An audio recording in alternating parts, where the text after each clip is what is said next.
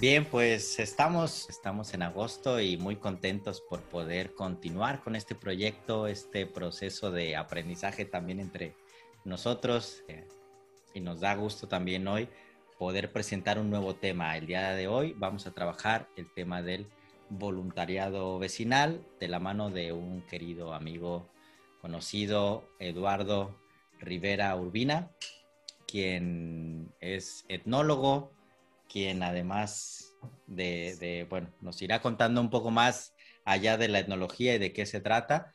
Tiene ya, me parece que como mínimo desde que lo hemos rastreado, hemos conocido más de 10 años en procesos de intervención comunitaria, en tratar de eh, meterse en la innovación de qué es esto del tejido social a nivel vecinal. Y por eso creo que quedaba como anillo al dedo para, para ser quien entienda este tema en este programa que se llama Temas para Atender y en el que buscamos cada mes poner alguno de los temas que nos interesan como Academia Interciudades para dialogarlos, para poder hablar sobre ellos, reflexionar de una manera bastante casual, bastante aficionada, pero con mucha energía, pasión, ánimo. Me da mucho gusto compartir otra vez el micrófono con María Curiel. ¿Cómo estás, María? ¿Qué tal? Muy buenos días, noches, tardes, depende de dónde nos estén escuchando.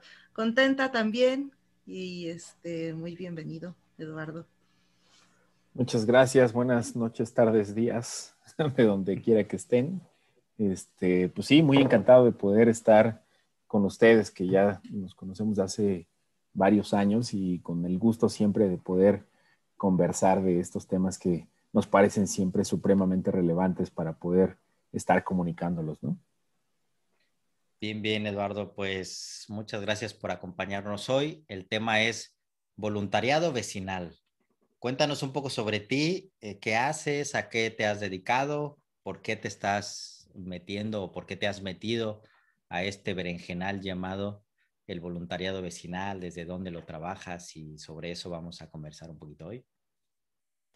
Sí, pues con todo gusto. Eh, pues yo creo que todo surge justo de, mi propia formación en etnología, que es una vertiente ahí de la, antropología, y que justamente tiene que ver con todo un perfil eh, pues bastante teórico del tema, ¿no? De cómo poder entender a los grupos sociales, a los grupos comunitarios y en nuestro país, en México particularmente, a los grupos indígenas, ¿no? Eh, y quizá yo soy una especie como de granito en el arroz de, de pensar que la antropología puede como expandirse y la etnología misma puede entenderse desde otro lugar mucho más pragmático y mucho más práctico, eh, quizá un poco alejándome de, un tanto de la teoría, ¿no? que fue como de lo primero que yo comencé a trabajar desde que este, salí de la carrera. Y en ese sentido, uno de los primeros lugares que a mí me llamó la atención terminando la carrera, pues eran como los espacios urbanos y sobre todo las unidades habitacionales de vivienda social, que las trabajé muy prontamente de, en tanto que acabé la, carrera, ¿no?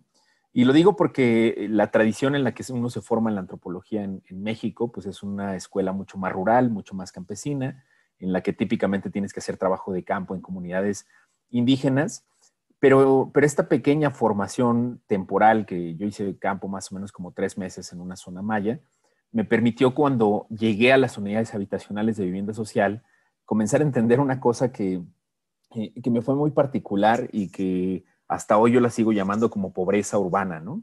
Eh, trataba de comparar lo que pasaba en esos contextos rurales, indígenas, en los que me toca trabajar de primera mano, y te das cuenta de que hay un valor de lo común y un valor por lo comunitario por encima de todo, ¿no? Y que la comunidad indígena crece en ese sistema cultural que antes de todo, pues siempre está como la comunidad puesta como un valor intrínseco a la gente y que justamente en, las unidades habitacionales de vivienda social que han venido creciendo en los últimos años en nuestro país, no existe ese valor de lo común, no existe ese concepto de lo comunitario y que yo como antropólogo eh, en principio me parecía algo como bastante reconocible y que además me empezaba como a demandar una atención muy especial, pues independientemente de que a veces el campo indígena tiene como un folk importante y que muchos antropólogos a veces desde ese folk empezamos a conversar con, nuestras propias investigaciones, yo sí sentía la necesidad de empezar a conversar desde esta, esta otra lógica, ¿no? Con, un contexto que me parecía como, pues como bastante limitado, pues, ¿no? Y, seguramente que en estos últimos años, pues he venido aprendiendo muchas cosas de toda esta gente que tuvo que emigrar de los centros urbanos a estas periferias urbanas para empezar a, hacer su vida desde una lógica que, en el principio, al principio parece como bastante innovadora, ¿no? De, pues estoy consiguiendo mi casa, es mi primer como lugar en donde voy a irme a vivir, ¿no? Y como con toda esta iniciativa, que muy prontamente estalla la burbuja y te das cuenta de que al primer año, pues la gente empieza a sentir esta frustración de sentirse desconectada fuera de los centros urbanos y que en realidad hay como toda una condición de servicios y, de equipamientos bastante lamentable. Y luego a esto, regreso un poco como al tema de lo común, que tampoco hay una construcción de comunidad de base, no hay como una tradición histórica que les permita como sentirse eh, acompañados por su propia comunidad y que entonces, eh, pues casi que desde el principio me, gustó mucho trabajar en estas unidades habitacionales de vivienda social, ¿no? Con este enfoque, pues, de etnólogo, ¿no? Este, y por eso pienso que un etnólogo bastante atípico, eh, con muy poca formación en lo rural indígena y con mucho tiempo trabajando ya en, estas, eh, en estos contextos de vivienda social, ¿no? Voy a, este, pedirte que entremos como al, a la médula y que, y que nos platiques qué has hecho justamente a partir de esta lectura que haces de estas desvinculaciones este, comunitarias o de lo común en, este, en estas unidades habitacionales. ¿Cuál ha sido entonces tu trabajo? Pues este, desde el principio y desde la primera vez que llegué a una de estas unidades habitacionales de vivienda social, yo voy por hacer un diagnóstico desde un enfoque muy antropológico. Eh, y bueno, lo primero que comienzo a percibir es un montón de eh, carencia de servicios, de espacios comunitarios que pues estaban completamente desatendidos, espacios vacíos, ¿no? Que el, lugar que estaba destinado para una escuela, pues hoy era un tiradero de basura el espacio que estaba destinado para un parque, pues había quedado como en un abandono completo y el espacio que estaba destinado para que vecinas y vecinos pudieran conocerse, pues resulta que no era más que pues, un espacio residual entre tantos muchos que hay en esta, en esta vivienda social, ¿no? Y, y yo llego invitado a eso, a hacer un diagnóstico de este enfoque mucho más cualitativo, eh, y, una de las primeras cosas que me empiezo a dar cuenta, pues es que la gente no estaba en la calle, la gente no salía eh, pues a, andar en, los espacios comunitarios, ¿no? Y parecía como que había una especie como de encierro permanente. Eh, y, me, recuerdo mucho como yo anotando estas primeras cosas. y cuando yo entrego este diagnóstico a una de las primeras organizaciones que invitó a trabajar, eh, pues claramente veíamos mucha oportunidad de poder trabajar sobre estos espacios que parecían vacíos, completamente subutilizados y en el peor de los casos como tiraderos de basura, ¿no? Y entonces me invitan a poder eh, como empezar a plantear un primer proyecto de recuperación de esta clase de espacios. La verdad es que yo sin saber prácticamente nada de cómo poder intervenir en un espacio público, es decir, hace 11 años, ¿no? No tenía la formación que hoy tengo. Y, lo primero que justamente se me vino a la mente, pues es hacer lo que cualquier antropólogo, digamos, con un enfoque cualitativo haría, y es justamente aproximarse a la gente y empezar a hacer estas conversaciones y estas entrevistas y estos, eh, estos primeros acercamientos como para poder entender desde ahí qué podríamos hacer como para empezar a recuperar espacios. Y recuerdo, eh, y es parte de los primeros proyectos que hice, sino que el primer proyecto que se llama Huerto Esperanza Verde en Zumpango, en el Estado de México, eh, que justamente a, partir de platicar con vecinas y vecinos, empecé a encontrar una fórmula muy interesante de gente que quería hacer cosas, que quería recuperar el valor de, los lugares que, de los que eran originarios. Recuerdo mucho una vecina que era de Puebla, otra vecina que era de Oaxaca, otra vecina que era de otra comunidad también de, de Oaxaca y demás, que habían migrado a la Ciudad de México y la Ciudad de México las había ofertado como primer beneficio, pues tener una vivienda y, yo por eso a veces llamo a estos lugares como lugares de segunda migración, porque la primera migración se da a la Ciudad de México, esta segunda migración después la Ciudad de México los expulsa en esta lógica de querer tener una vivienda social o de querer tener una vivienda propia. Este, y, empiezo a encontrar estos perfiles, ¿no? Como de, de, estas segundas migraciones de gente que llegó de espacios muy tradicionales y que tienen un interés de querer transformar esa realidad, ¿no? Y entonces, un poco sin saber a dónde nos llevaba ese proceso de recuperación, empezamos a trabajar en hacer un huerto comunitario en un espacio que antes era un tiradero de basura, ¿no? Eh, y lo hicimos desde lo que podíamos hacer con el capital social. O sea, quiero decir que eh, un grupo de mujeres, un grupo pues, de vecinas que con las palas y con las escobas que tenían empezamos a retirar basura, empezamos a sacar un montón de escombro, empezamos como a hacer una limpieza de terreno y, y nos dábamos cuenta de que estábamos intentando hacer algo valioso en el sentido de que era un espacio que empezaba a tomar como formas mucho más dignas y, desde ahí pues empezamos a construir el primer huerto comunitario en el que participé, ¿no? Eh, yo en aquel entonces no sabía nada de huertos comunitarios, pero dejándome llevar un poco por la mano de las vecinas, aprendimos a sembrar como las primeras hortalizas, ellas me guiaban, digamos, en este proceso de conocimiento que tenían tradicional de sus pueblos de origen. Eh, y con eso, pues al cabo de los primeros meses, lo que era un espacio completamente tiradero de basura se convirtió en un pequeño espacio de 10 cámaras de cultivo, donde sembrábamos un poco de lechuga, un poco de acelga, un poco de cebolla, rábano y algunas cosas muy tradicionales. Eh, y, justamente en este enfoque como tan antropológico, yo tenía como la necesidad de ver cómo podíamos crecer el proyecto y afortunadamente conocí a diferentes eh, amigos ¿no? que les sabían este tema de los huertos biointensivos y empezamos a producir un espacio de huerto biointensivo capacitando a vecinas y vecinos que se acercaban cada vez más. Y aquellas 10 camas de cultivo, hoy más o menos deben de ser como 95 camas de cultivo, ¿no? O sea, logramos crecer el huerto de una forma increíble y logramos sembrar prácticamente todas las especies que se nos ponían por delante con un enfoque de sostenibilidad muy interesante, pues, ¿no? Donde las, las vecinas no tenían que invertirle más, sino que bastaba como aprender a tratar la tierra y bastaba como en aprender todo el método como para poder con eso cultivar semilla, volver a hacer como un ciclo de cultivo y empezar como con todo un trabajo comunitario que en aquel entonces no le dábamos la visión de recuperación de espacio público, literal veíamos como una posibilidad de autoconsumo, una posibilidad de empezar a producir este, pues este tema de hortalizas como para que la gente claramente lo pudiera consumir. Este, y después le empezamos a ver todas las lecturas de las virtudes que tenía ya como un enfoque de espacios públicos para la cohesión social, ¿no? Pero, pero ese fue un poco el, el origen, ¿no?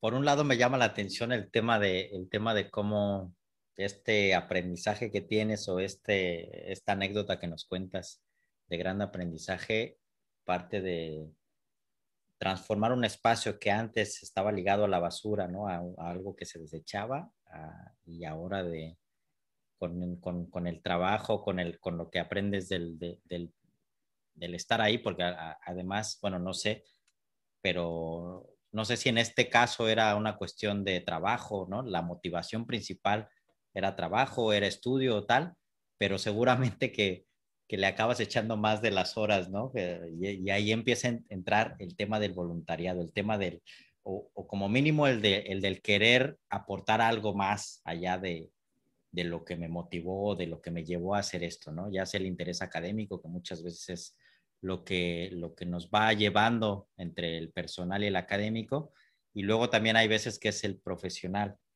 Y en este caso también me gustaría preguntarte, ¿no? O sea, ¿cómo escalas, cómo, cómo alguien que nos está escuchando puede eh, dejar de pensar en, mira, fíjate, le funcionó este proyecto a él nada más en ese lugar, en ese contexto, porque el tema de la basura y el transformar ese proceso me recuerda también a lo que nos contaba en un episodio pasado, hace dos episodios, Oliver Tavares, Oliver Tavares sobre cómo recupera cosas de la basura y las transforma o las va, las va, las va retomando, o, la Maxey en Querétaro, cómo recuperan un espacio donde tiraban autos y, y lo van transformando en, un, en una unidad deportiva que va más allá de eso. Entonces, esto lo has escalado. Este aprendizaje te has ido hacia otros lados y ahora creo que también parte de tu profesión, parte de lo que haces hoy en día, tiene que ver con buscar que no sea solo una práctica que funcionó en un lugar específico. No sé, por ahí es como un poco el dialoguemos sobre eso, ¿no? ¿Dónde está ese reto de pasar de aquí a allá? ¿Es posible trabajar un voluntariado, motivar el voluntariado? ¿Es posible eh, incentivar que este tejido que tanto se habla, pues empiece a ser una tela interesante. Sí, justo, y yo creo que la, pregunta nos pone sobre la mesa pues la, fórmula secreta del voluntariado que tiene que ver con el tema del capital social, ¿no? Este conceptito de capital social eh, que a mí me parece que tiene como un claro referente pues en comunidad y que es justamente lo que vecinas y vecinos pueden aportar desde su comunidad, pero no solamente pueden aportar en términos materiales, ¿no? Sino sobre todo en términos emocionales. O sea, a mí me parece que el voluntariado se sostiene mucho de esa emoción, pues eh, muchas son las veces que la realidad es que para poder conseguir voluntarios tenemos que empezar a tocar la puerta de esa pequeña emoción de lo que alguna vez fuiste y que, y que manejas tan bien y que hoy podrías volver a revivir como para poder entregárselo a la comunidad. Pienso claramente en, la gente jubilada, en los adultos mayores, que son muchas veces los que participan en este enfoque. Y, es muy padre justamente cómo tocas esa puerta de, de alguien que durante más de 30 años dedicó su vida a algún tema en específico, ¿no? Formativo, y que después bajo esta forma de, estar jubilado y que parece como, como que ya no tuviera más que aportar, digamos, como al tema, a mí me gusta mucho ejemplificar el capital social desde ahí, que es justamente gente que, que, de pronto puede comenzar a volver a reflexionar todo este aprendizaje, cómo lo puede convertir en una especie de expertise que pueda transmitirle a los demás que viven, digamos, en sus propias comunidades, ¿no? Y yo creo que el, voluntariado se sostiene mucho desde ahí, desde esa emoción y desde esa oportunidad que te da a descubrir tus propios talentos, a, esas cosas para las que tú eres bueno, o incluso esas cosas en las que pensabas que te gustaban, pero que no te sentías lo suficientemente bueno, y que el voluntariado te ayuda un poquito como reafirmarlo, como hacerle, hacerlo de un, un enfoque menos profesional, pero que te da la oportunidad de activarte, pues. Y yo creo que desde ahí se sostiene mucho el voluntariado, ¿no? Yo, yo a veces lo pienso en mí mismo, pues, ¿no? A mí, por ejemplo, me gusta mucho el tema de cocinar y estar haciendo como esta serie de preparaciones y cosas. Y recuerdo que justamente de las primeras cosas que hacía de la mano con vecinas y vecinos eh, cuando estábamos armando alguna jornada de voluntariado, es cómo íbamos a preparar, por ejemplo, las tortas, lonches o, lo que sea, ¿no? Como los tacos de pastor de soya para vecinas y vecinos que iban a participar. Y lo hacíamos desde eso, desde el propio talento que podíamos aportar, lo mejor que podíamos hacer. Eh, y a veces eran horas incansables, ¿no? En las que a veces este capital social pues se pone sobre la marcha, pero te das cuenta de que esta misma aspiración la tienes con otra vecina o con otro vecino y empieza a crearse esta cosa que se llama tejido social, ¿no? Y yo creo que el voluntariado, más allá como de la acción física concreta que realizas, en realidad es más una acción emocional. Es una acción que verdaderamente te da la oportunidad de poder volver a redescubrir esos talentos que a veces ni siquiera sabías que tenías y ponerlos literal pues a la orden de un servicio comunitario, ¿no? Y desde ese lenguaje, eh, la realidad es que nosotros, eh, y yo particularmente, pues convoco mucho a las comunidades, pues a que las vecinas y vecinos reflexionen en esa cosa que a veces les hubiera gustado hacer y que no se habían atrevido por alguna razón y que entonces hoy la podemos poner sobre la marcha sin, digamos, sin ese temor que te pongan eh, pues digamos como en tela de juicio si eres bueno o eres malo, simplemente es como esta cosa que tú quieres aportar y la aportas desde esta versión muy emotiva de ti mismo, ¿no? Entonces, eh, creo que en parte si el voluntariado lo empezáramos a ver así, desde este enfoque mucho más emocional que físico, me parece que seríamos muchos los que entonces nos pondríamos como, como en manos a la obra, ¿no? Como en este call to action a decir, pues ahora sí podemos transformar este espacio, esta comunidad, esta biblioteca, este centro comunitario o este lo que sea que tengamos a nuestro alrededor a partir de lo que siempre nos hubiera gustado poder realizar, ¿no? Y yo creo que eh, la verdad es que temas es todo un abanico este, bastante grande de poder aportar, ¿no? de si eres talentoso para la música o alguna vez te gustó la música, desde ahí puedes aportar. Si te gusta la cocina o si te gusta eh, algún tema similar, pues desde ahí puedes aportar, ¿no? Como experimentando con estos procesos. Si te gusta la carpintería, te gusta la herrería o te gusta algún tema similar, desde ahí también puedes aportar para la recuperación de un entorno comunitario, ¿no? Y eso me parece que es lo más, lo más saludable, ¿no? Como encontrar esa pequeña vocación a la que siempre quisiste estar y que no se te había dado la oportunidad, ¿no? Me gustaría poder hacer un pequeño paréntesis a partir de algo que, dijiste que me evocó una, una, situación o varias situaciones como particulares, pero cuando dijiste, bueno, este, personas jubiladas o personas de la tercera edad, no necesariamente con el estatus de jubilación, que entonces se encuentran participando en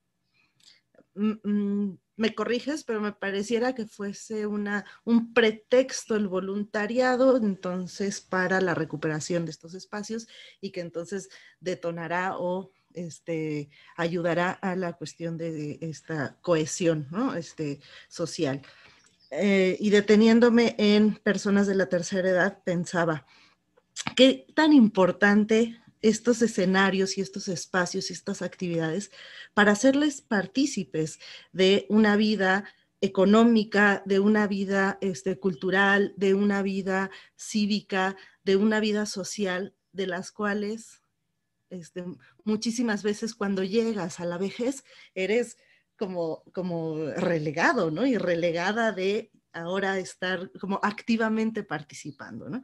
Por eso les decía, me gustaría hacer como este pequeño paréntesis porque me evocó eh, una cosa que me parece muy importante y que, bueno, desde el voluntariado o desde estos este, procesos que nos estás narrando, también puede participar en eso. Yo sé que no solo trabajan este, o trabajas tú con personas este, de la tercera edad, pero bueno, me, me brincó esa, ese, esa, este, o me hizo pues pensar en en esta potencia que también puede tener, ¿no?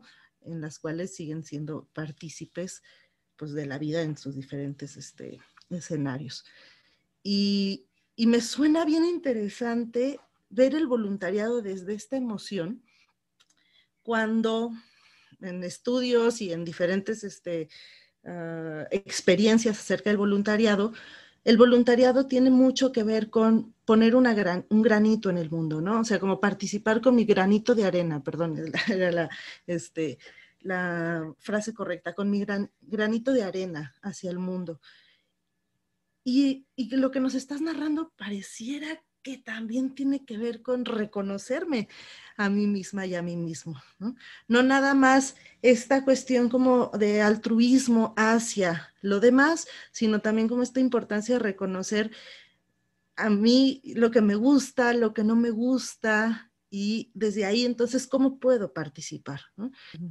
entonces, ¿cómo podemos hacer para recuperar, que es desde la emoción, desde la cual entonces podemos participar para transformar el espacio físico y también transformar estos espacios simbólicos, estas relaciones que tenemos con las personas con las que convivimos. Bueno, es que el tema del voluntariado tiene como un brazo, yo no sé si para bien o para mal, eh, con esta filantropía como mal entendida, ¿no? Eh, la filantropía tiene como su concepto, digamos, justamente como en las épocas de guerra, y que está muy ligada como al tema de la Cruz Roja, está muy ligada justo al grupo de enfermeras que ayudaban como a, los ejércitos, ¿no? Y a los soldados que caían en batalla. Y, no sé si para bien o para mal, ese concepto de filantropía como que fue evolucionando hasta quedarse como en, la idea que tenemos hoy en nuestros días de que todo lo que aportemos tiene que estar desde esta visión filantrópica, asistencialista. A veces cuando le preguntamos a alguien, ¿tú cómo actúas como voluntario? Se está imaginando como una cosa muy compleja en la que tiene que ser una especie como de técnico especialista eh, o incluso tener que aportar recursos como por ejemplo comprar cobijas o comprar despensas para tener que llevarlas a algún sitio. Y no es que esté bien o mal, ¿no? Pero quizá eh, la importancia que tenemos ahora es justo como poder eh, avanzar un poco más en la forma de hacer voluntariado. Y a veces la forma de hacer voluntariado es esto, o sea, justo eh, un grupo de, gente de la tercera edad o de jubilados, jubiladas, eh, que parece que llegarían al ocaso de su vida y que en realidad es el momento en el que tienen toda la oportunidad de poder aportarle a los otros y a las otras sin necesidad de pensar o pasar por este concepto de la filantropía, sino por el simple hecho de querer hacerlo en una voluntad de crecimiento de la propia comunidad y sin dejar de, y, sin más bien como aislar un poquito como esta complejidad del propio concepto de filantropía, ¿no? Me parece que eso aporta mucho para el voluntariado. Entre más comprendamos que el voluntariado es una cosa bastante simple y que nos sale de nuestros propios talentos eh, y está cada vez más lejos de estas formas eh, que tradicionalmente hemos aprendido, me parece que es ahí el punto en donde vamos a poder eh, reconocer a nosotros mismos qué tanto podemos aportar para transformar nuestras comunidades, ¿no? Se nos, se nos escapan de la mano mientras tú vas hablando como un montón de temas que yo luego digo, a lo mejor pensar o seguir indagando sobre el tema de la vejez o de la oportunidad de, de, esta pregunta de, bueno, ya terminé yo un proceso, un ciclo, un, un, un cumplí esta parte, esta meta que, que llegué y cuando, ¿qué voy a hacer después? Un montón de gente sí que, sí que tiene para dar y no encuentra espacios, no encuentra lugares en donde. Entonces, por un lado, es mm, qué tendría quién y qué hacer para, para, para que estos espacios existan, ¿no? Para que la persona que quiere participar no tenga que realizar toda una faena de construir un espacio para que convencer a gente, para que que, al final se vuelve una tarea titánica de una sola persona o un grupo que, ¿no? O sea, ¿quién tendría que ser un motor para poder hacer esto? Y por otro lado, yo, yo te, pediría o, me tocaría esa parte de, sí, sí, la emoción es interesante, la da, pero los resultados. Hay gente que con el voluntariado quiere ver transformarse cosas. Hay gente que dice, hay, hay problemas que resolver, ¿no? Hay, ¿no? La, la misma Naciones Unidas tiene un objetivo de desarrollo sostenible metido hacia este tema en el que te dice, oye, hay unos consumos de energía que hay que frenar o hay unos espacios públicos que hay que recuperar con, con, la participación de toda la gente y necesito medirlo, necesito evaluarlo. Está muy bien que te vayas involucrando, pero yo necesito, eh, ¿no? Metros, metros cuadrados de, de transformación, necesito horas de horas hombre volcadas a tal. Y también es válido, creo, desde algún punto de vista, el, poder observar que yo lo que hago no se queda en sesiones y sesiones de discusión, de, ¿no? Que, que, esa es otra parte, ¿no? Somos gente distinta, somos tal.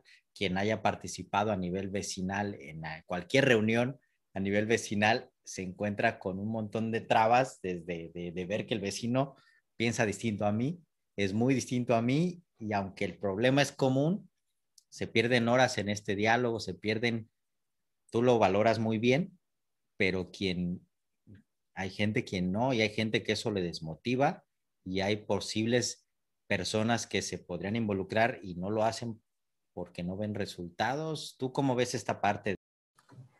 Sí, pues está, está muy bueno y de hecho, o sea, creo que para poder responder la, primera pregunta hay que contestar primero la segunda, ¿no? Entonces, eh, al menos eh, justo hemos muchas veces como pensado cómo poder medir las cosas que, supone un voluntariado eh, y justo hace algunos años encontramos una fórmula que nos gustó mucho que le llamamos el valor de la participación social. Eh, porque justamente la participación social parece ser un intangible que no tuviera una manera de mostrarse más que desde un enfoque muy cualitativo. Pero cuando encontramos esta pequeña fórmula del valor de la participación social, logramos en principio en cada uno de los proyectos en donde están involucrados vecinos y vecinas, uno, sumar las horas hombre que le están aportando voluntariamente al proyecto, ¿no? Esas horas, hora, perdón, esas horas hombre después las tasamos al salario mínimo actual que, exista justamente en, la región que sea que estemos trabajando eh, y multiplicamos entonces las horas hombre por el salario mínimo actual y de ahí empezamos a obtener un primer dato que nos dice numéricamente cuánto nos hubiera costado tener que pagar esas horas hombre en caso de que nos hubieran costado. Y luego a ese valor de la participación social le añadimos los donativos que vecinas o vecinos consiguen a través justamente de, pues, de vincularse con otros actores, ¿no? Y en este sentido, eh, pues puede haber un grupo de vecinas o vecinos que toquen base con la tiendita local y la tiendita local les regale 10 bolsas para la basura. Y después pueden tocar base con algún otro actor que les vaya donando, por ejemplo, algunas escobas o que les vaya donando diferentes eh, cosas, digamos, para las iniciativas que se tengan como voluntarias o voluntarios e incluso vamos sumando como por ejemplo el retiro como de materiales grandes, ¿no? Como cascajo, camiones de toneladas, cuánto nos hubiera costado tener que eh, pagar un camión que nos retirara eh, N cantidad de toneladas de basura que sacamos o cuánto nos hubiera costado tener que haber reforestado desde alguien experto o técnico. Y entonces, horas hombre multiplicado por el salario mínimo actual más los donativos que consigue la gente es igual a valor de la participación social. Y ese indicador lo hemos venido construyendo y lo hemos venido como metabolizando cada vez más, de modo que hay proyectos que incluso tienen como retornos de inversión del uno a uno. Esto significa que si un donante le pone un peso a uno de los proyectos, la comunidad a través del valor de la participación social logra igualar esa cantidad de inversión, ¿no? Entonces, a veces monetariamente un donante le puede meter 100 mil pesos a un proyecto y la comunidad consigue por valor de participación social otros 100 mil pesos, ¿no? Y nos parece que además es una manera muy simple en que vecinas y vecinos empiezan a comprender el valor que tiene justamente el, tema de, voluntariarse, ¿no? Eh, y por eso decía que la, segunda pregunta respondía justo a la primera, porque nos parece que siempre clave que después de que un proyecto de este tipo cierra y tú le logras mostrar a la vecina o vecino cuánto costó el proyecto en realidad a partir de este valor de participación social, eh, llega a haber números que incluso la gente no se cree, que te dice, de verdad yo nunca hubiera esperado haber alcanzado que el proyecto le metiéramos nosotros 150 mil pesos con nuestras horas de trabajo voluntarias, ¿no? O con el tiempo que le dedicamos a la formación del proyecto. Y esto finalmente eh, se expresa como valor de participación social, pero también es un retorno de que la propia vecina o vecino puede comprender el valor que tiene su propio proceso de participación. Y me parece justo que los indicadores y esta forma de encontrar indicadores muy simples eh, son una forma en la que te sirve como motor para que vecinas y vecinos empiecen a activar, ¿no? Eh, y, hay incluso, no sé, por ejemplo, recuerdo un proyecto que hicimos de voluntariado en Tijuana, Baja California, que el municipio se puso muy de la mano con el trabajo y con la iniciativa del Comité de Vecinas y Vecinos. Y esto logró alcanzar un retorno de inversión de cerca de 4 millones de pesos, simplemente por toda la cantidad de camiones que puso el, municipio, por la cantidad de voluntarios adicionales que puso el municipio, por las reforestaciones que hizo el municipio. Todo esto contribuyó a construir una bolsa de por lo menos 4 millones de pesos de retorno de inversión dentro del valor de participación social, ¿no? Y eso me parece que es uno de los ejemplos pues, más claros de cómo poder hacer que eh, pues nos pongamos las pilas todas y todos y saber que estamos generando, generando valor desde nuestros procesos mismos de voluntariado, ¿no? Bueno, para, para ir cerrando, ya es momento de empezar a cerrar. ¿Qué implicaciones tiene este ejercicio de voluntariado vecinal en términos de ciudadanía? ¿Cómo tú nos podrías contar o desde tu mirada, ¿qué, miras? Pues, ¿Qué, implicaciones tiene? Pues en principio justo creo que tiene que ver con la responsabilidad y la corresponsabilidad de, una comunidad, ¿no? O sea, justo al principio y por, y por como comenzamos, yo lo que les decía es que estas unidades habitacionales de vivienda social eh, carecían justo y carecen en muchos casos del valor de lo común. Y me parece que como ejercicio ciudadano, en principio, nos pone esta reflexión de, que lo común está literal saliendo de la puerta de nuestra casa, ¿no? La ciudadanía no es este ejercicio único y exclusivo de tener que ir a votar cada tres o cada seis años según corresponda, sino a veces esta ciudadanía se vive de una manera mucho más activa, participativa, cotidiana, en el momento en que sales a la calle y empiezas a promover una agenda de derechos y de promoción para que otras y otros puedan vivir de una manera mucho más digna, ¿no? Entonces, me parece que desde ahí es donde se ejerce, digamos, este poder ciudadano, ¿no? A saber que soy corresponsable del parque que en el que me toca vivir, de que soy corresponsable de la sala de lectura en la que estoy eh, participando, de que soy corresponsable del centro comunitario eh, que está en funcionamiento dentro de mi barrio me parece que ese es el ejercicio más interesante de la ciudadanía, ¿no? Que el voluntariado al final te activa para poner sobre la mesa este valor de lo común, ¿no? Y meto aquí una pregunta porque, porque también la forma en la que nos toca vivir, en dónde nos toca vivir, facilita o no. O sea, desde tu experiencia, ¿qué lugares son más difíciles, porque tú dices, eh, al salir, ¿no? Al salir de la casa, todo lo que sea al salir de la casa ya es, ya, ya puede ser lo común, pero hay de casas a casas, hay de unidades habitacionales a otras. Hay veces que no tenemos muy cerca más que otros vecinos, hay veces que al salir tengo un parque, hay veces que al salir tengo una avenida o hay veces que salgo y sigo estando dentro de un conjunto habitacional. Eh, ¿dónde tú ves más facilidades para, para que la gente se anime o apueste o, se obligue a trabajar por algo común? ¿Y dónde es más difícil, dónde es bien complicado? Porque la gente no se encuentra, porque no hay lugares, porque sales y ya no sales a, a lo común, quizá ya sales en el auto o ya sales directo a algo en donde no hay forma de, de, de, ver que interaccionas con más gente. Te bueno, ese es el tema, un poco para también cerrar. Sí, pues es un temazo, ¿no? Pero justo las unidades habitacionales de vivienda social que han venido creciendo en, nuestro país desde hace ya varios años, eh, implican este reto, ¿no? De que finalmente están desconectadas de los centros urbanos.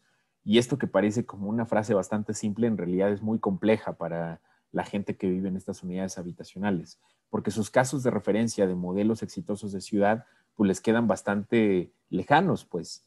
Eh, a cualquier persona que vive en Zumpango, Huehuetoca, Tecámac, que son municipios periféricos a la Ciudad de México y que más o menos se encuentran a dos horas, dos horas y media de la Ciudad de México, eh, me queda claro que las virtudes que puede tener la Ciudad de México como ciudad y como centro urbano en materia de transporte público, equipamiento, acceso a la cultura, espacios artísticos eh, y demás, eh, para ellos no necesariamente es un consumo de la ciudad, al contrario, ¿no? Están eh, viviendo como en esta periferia de la ciudad y muy viéndolo como desde el pretil, como desde el otro lado de, la barrera, ¿no? Una barrera invisible de algún modo, ¿no? Y entonces, como que la única, no sé ahora si la única, ¿no? Seguramente algún proyecto de movilidad integral pudiera resolver parte del tema, pero, pero en lo inmediato, la forma en la que tienen para poder solucionar esa carencia de servicios que no les dan este, el, hecho de, el hecho de que no puedan vivir en los centros urbanos, me queda claro que, que es la posibilidad de los espacios en lo común, ¿no? Eh, y por eso para nosotros es tan importante como este ejercicio de lo voluntariado, ¿no? En que a veces un espacio remanente que parece que no tiene ningún sentido empieza a cobrar este valor y poder tener una especie como de careo y de formación eh, de lo que tendríamos que aspirar como conjunto habitacional, muy parecido a esta gran ciudad que nos expulsó, ¿no? Entonces, este, ojalá solamente fuera como exclusivo de la Ciudad de México, ¿no? Pero el problema es que sucede pues prácticamente en todas las ciudades de nuestro país, ¿no? El caso de Monterrey, el caso de Guadalajara, en donde eh, todos estos conjuntos habitacionales periféricos pues crecieron de ese modo eh, y que hoy pues justo, ¿no? Miran al centro urbano como lejano, ¿no? Y que la única, el único modo en el que encontramos hoy, pues es la recuperación muy vecinal de estos espacios para empezar a ofertar nuevos servicios y nuevas formas de aspirar, pues digamos, a, un, a una mejor vida, ¿no?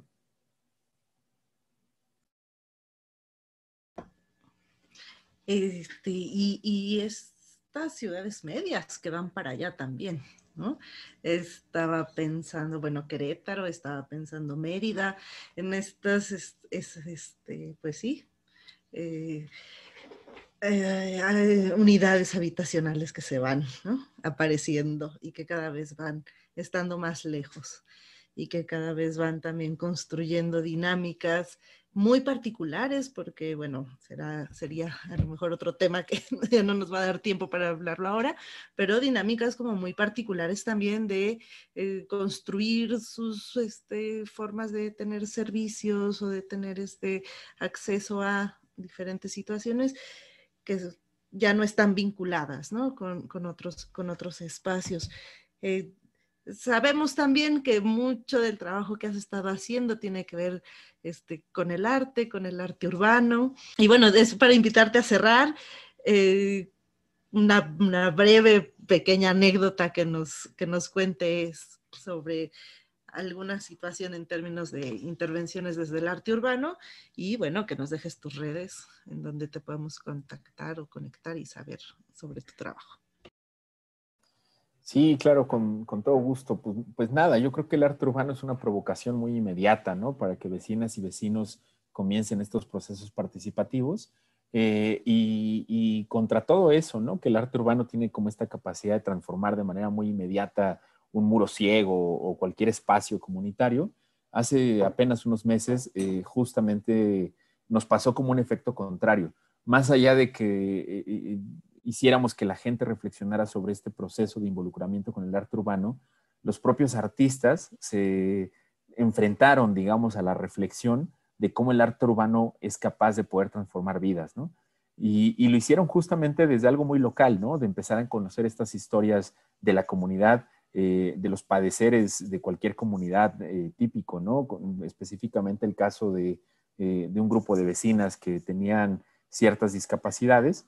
Y entonces los artistas tuvieron que reflexionar en cómo ellos son capaces de poder transmitir de una manera digna lo que significa una discapacidad, ¿no?